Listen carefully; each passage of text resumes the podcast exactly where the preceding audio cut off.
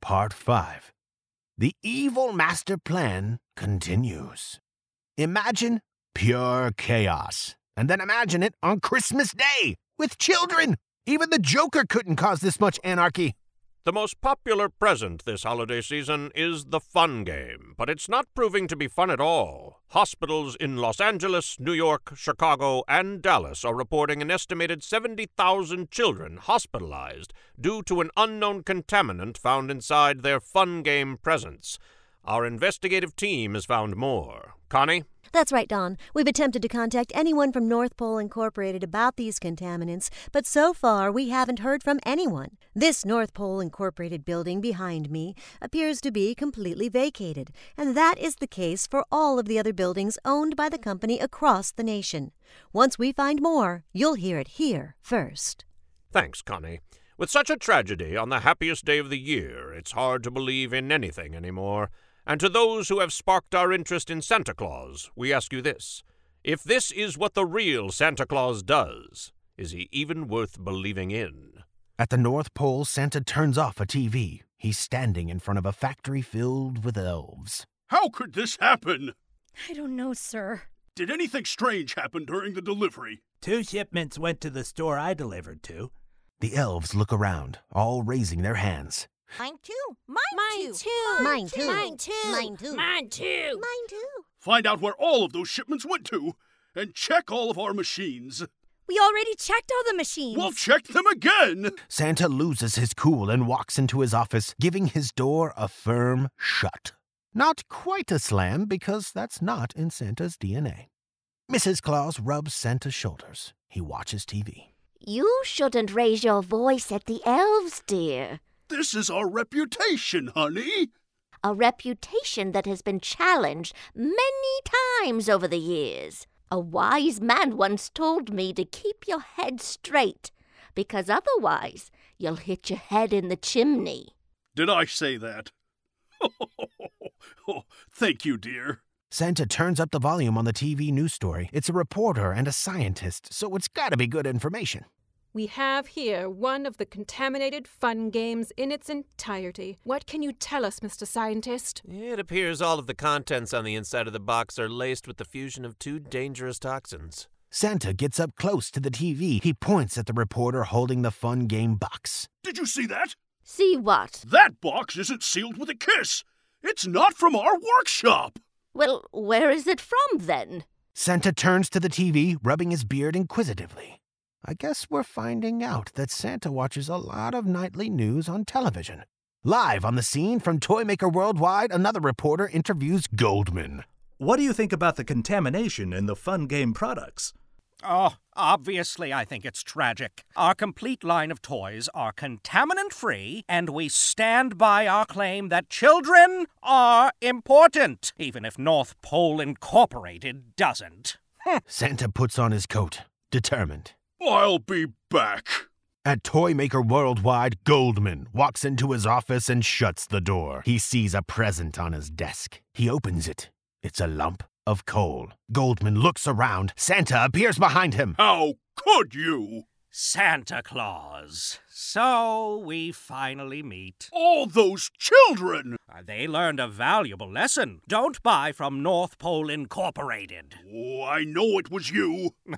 you have no proof. I can't prove it. Santa heads to the door. Leaving so soon? well, before you go, I thought you'd like to know that I might have leaked the coordinates of your precious workshop to media outlets across the globe.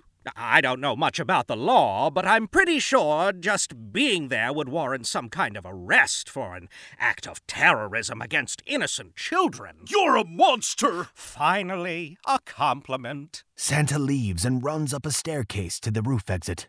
Santa bursts out and he sees Dancer and his sleigh tied up by a group of workers. Goldman emerges from another staircase. Your elf said something about magical reindeer saliva. I think I could use that.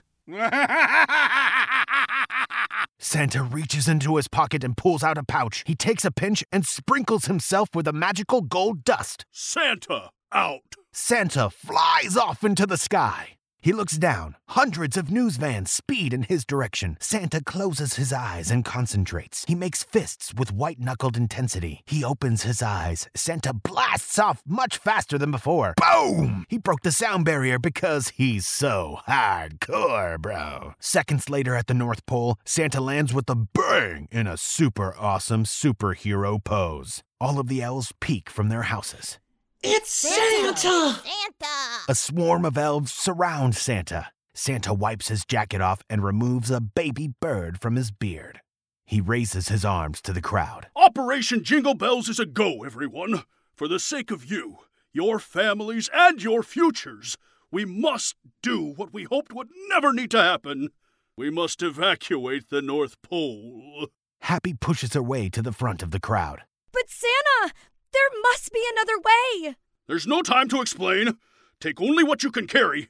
We must be gone within the hour.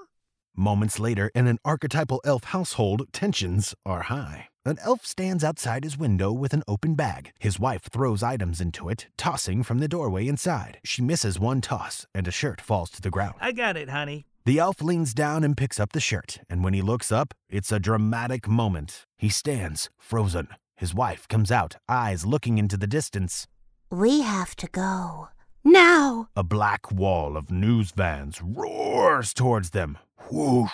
Santa uncovers a trap door in the snow. He pulls the heavy metal wheel on top until it hisses open. A control panel. Santa punches some buttons, and a giant wall of inflatable lifeboats burst through the snow and ice. A hole opens in the ground. Elves crowd around and continue to run toward the spot. Santa projects his voice. One boat for every family. Follow the tunnel to the water then float to safety.